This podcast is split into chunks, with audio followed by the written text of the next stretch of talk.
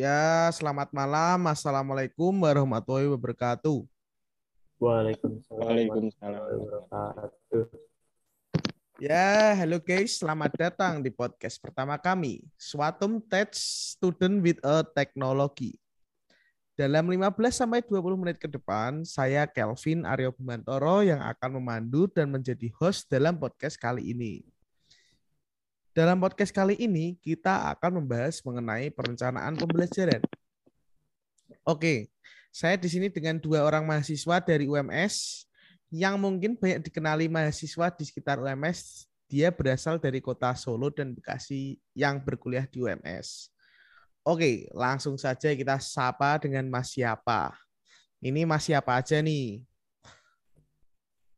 Oke, halo semua. Perkenalkan nama saya Muhammad Yusak Saputra, bisa dipanggil Yusak. Saya mahasiswa Universitas Muhammadiyah Surakarta, jurusan Pendidikan Teknik Informatika, angkatan 2019.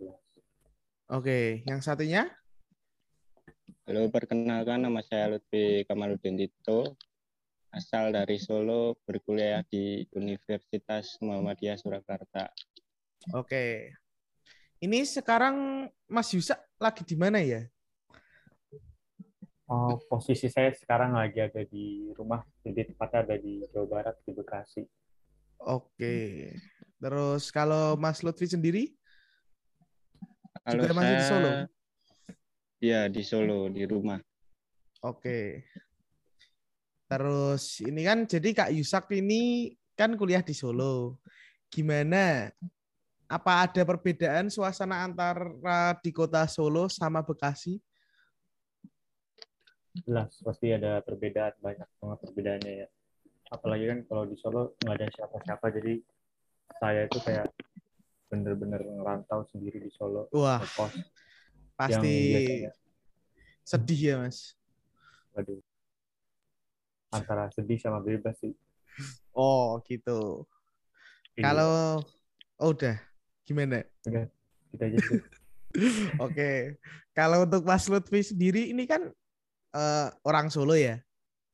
Ya, Kalau rumah sampai ke kampus itu kira-kira berapa kilometer dan berapa menit untuk sampai ke kampus? kira-kira 2 kiloan sampai 3 kilo. 2 Sampai kilo sampai. 3 kilo. Ya, kira-kira 20 menit 15 kalau nggak macet itu. Hmm, itu Mas Lutfi itu di kota Solonya atau di mana itu daerahnya? Di kabupatennya, Sukoharjo. Oke, gitu. Kalau untuk Mas Yusak itu ngekos di mana ya? Di daerah mana? Kalau boleh tahu. Waduh, kosan saya tuh di daerah agak private ya. Wah, berat sih Di, itu. di mana tuh namanya? Di Pabelan. Kalau nggak tahu pokoknya lot apa? Transmart lurus Ya. belok kanan. Transmart Oh. ke barat sampai ada belokan kanan nanti belok kanan. Oh, itu berarti dekat yang jualan itu ya? Dapur Nah, Bunda betul. itu yang terkenal itu ya? Wah itu enak betul. Oh, sering makan di sana, Mas? Enggak sih. Oh, lah gimana? Makanya gimana biasanya? Makanan saya bareng teman kos saya ada namanya Bombo. Oh, gitu. Oke sih, boleh, boleh. Terus ini langsung ke pertanyaan aja ya.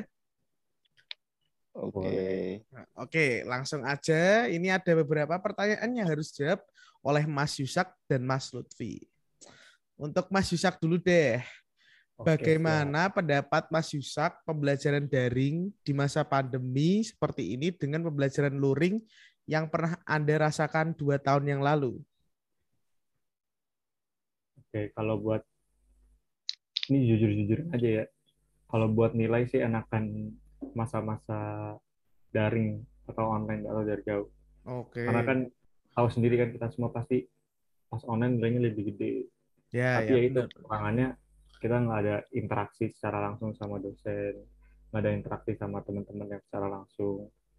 Udah gitu, kalau offline juga enaknya pulang kuliah tuh ya langsung bisa buat kerja kelompok tugas-tugas nggak ada yang ketinggalan. Soalnya kan banyak teman-teman kan jadi bisa saling ingetin tapi ada juga plus minus online.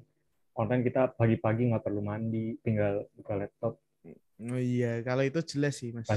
Itu itu juga sebuah plus dari apa pembelajaran daring Oke. kayak gitu Terus sekarang untuk Mas Lutfi.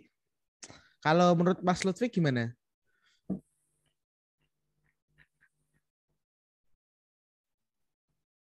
Mas Lutfi?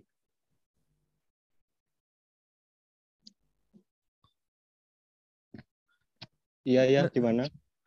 Kalau menurut Mas Lutfi gimana? Bagaimana pendapat Mas Lutfi pembelajaran daring di masa pandemi seperti ini dengan pembelajaran luring yang pernah Anda rasakan dua tahun yang lalu? Kalau menurut saya ya, pembelajaran daring itu sekarang susah untuk menyerap materi. Dan Oh, gitu. susah sinyal sama kuotanya yang terbatas tuh. Kadang kan banyak tuh buat Zoom, Meet tuh. Kalau daring, Kalau luring, kalau Mas. luring Tadi yang daring. kalau luring dapat menerima materi dengan baik gitu tahu suasananya di kampus gitu Oh gitu. Terus selanjutnya aja ya. Apa ada perbedaan di antaranya? Menurut Mas Wisak gimana? Menurut Mas Lutfi gimana? oke saya dulu ya Oke. perbedaannya ya jelas ada lah. Perbedaannya ya kalau online kita di rumah nggak perlu ke kampus walaupun lebih makan kota terus buat teman-teman yang daerahnya susah sinyal pasti ada kesusahan kan buat ikut perkuliahan secara daring. Nah, terus kalau emang kuliah offline ya bener tadi materi kita lebih cepat nangkep terus kalau ada apa-apa lebih sigap. Jadi nggak kayak kuliah bohongan kuliah online sama aja kayak kuliah bohongan karena cuma gini-gini doang terus praktikum juga ketinggalan tapi karena Hmm. emang lagi pandemi jadi solusinya kita semua harus daring dan udah hampir dua tahun apa dua tahun ya? Ya, udah kurang lebih segitulah. oh, iya Terus untuk Mas Lutfi gimana? Perbedaannya menurut Mas Lutfi sendiri?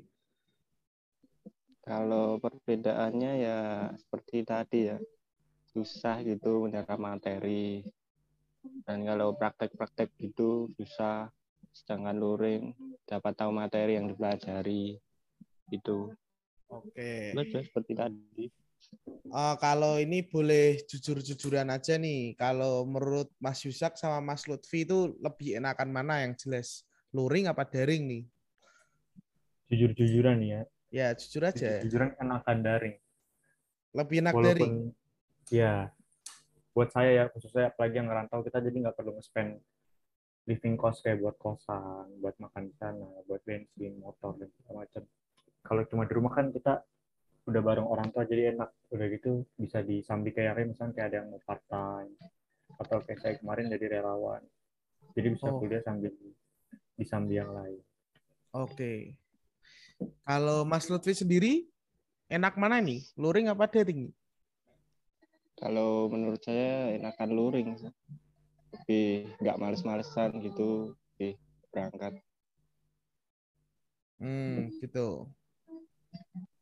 Yaudah, sekarang kita masuk ke pengertian ya. Menurut eh, Mas Yusak sama Mas Lutfi, perencanaan pembelajaran dan bagaimana tinjauan dari aspek guru dan siswa dalam kegiatan.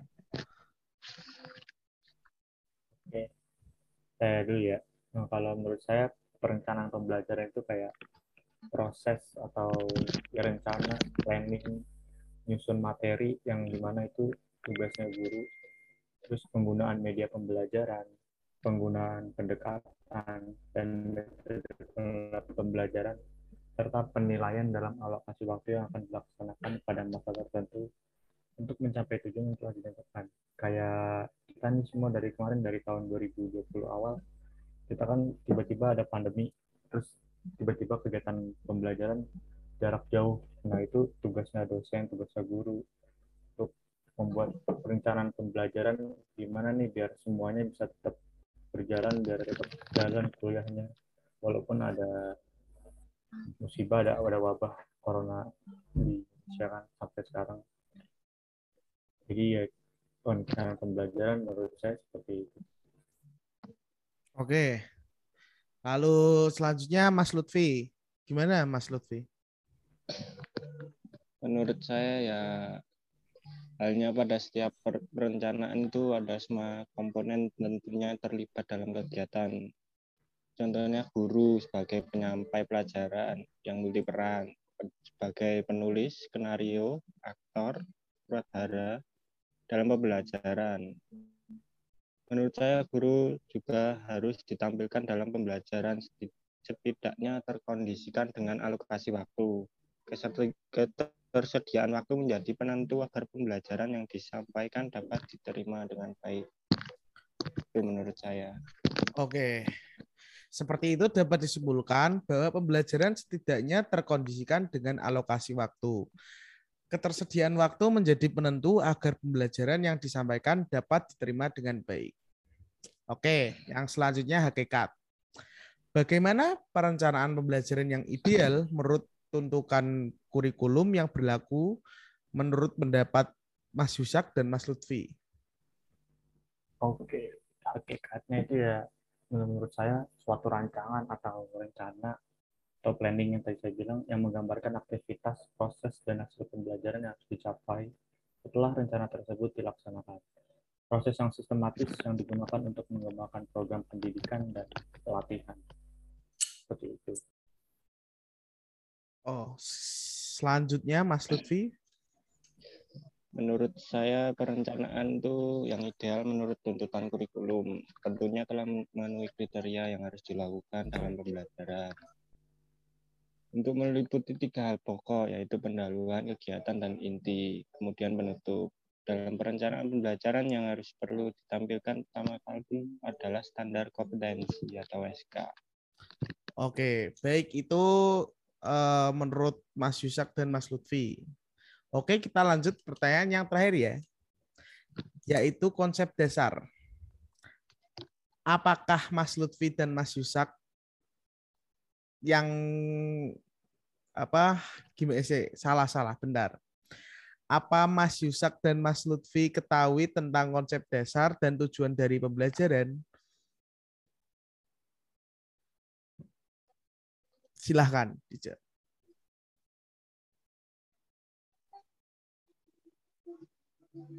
Dari siapa dulu nih? Mas Lutfi dulu boleh. Eh, konsep dasar menurut saya proses yang untuk mengembangkan peserta didik dan tujuannya yaitu mempelajari menjadi acuan untuk menentukan jenis materi pembelajaran, strategi pembelajaran, metode dan media yang akan digunakan dalam pembelajaran nanti. Itu. Oke. Sekarang Mas Yusak.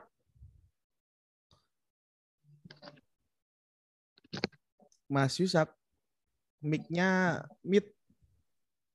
Oke, siap-siap. Dengar-dengar. Oke, oke. Oke, jadi kalau menurut saya tercapainya perubahan perilaku atau kompetensi pada siswa setelah mengikuti kegiatan pembelajaran, tercapainya perubahan perilaku atau kompetensi pada siswa setelah mengikuti kegiatan pembelajaran. Kayak sebelum masuk SD, SMP, SMA nih, kita kayak nggak dibekali apa-apa sama guru. Terus setelah masuk di sekolah-sekolah itu, kita diberi materi, diberi arahan, diberi bimbingan pada apa dari guru agar kita menjadi masa depannya masa depan yang cerah jadi siswa jadi pemuda jadi calon orang-orang sukses kayak gitu. Oke, itu cukup saja. Uh, kurang lebih seperti itu penjelasan dari Mas Yusak dan Mas Lutfi. Baik, terima kasih waktunya yang sudah mendengar obrolan dari kami yang mengenai tentang hakikat dasar pengertian pembelajaran. Dan terima kasih untuk Mas Yusak dan Mas Lutfi yang telah meluangkan waktu dan memberi ilmu yang bermanfaat. Semoga podcast yang kami diskusikan ini dapat bermanfaat bagi kita semua. Saya Kelvin Arya Bimantoro undur diri.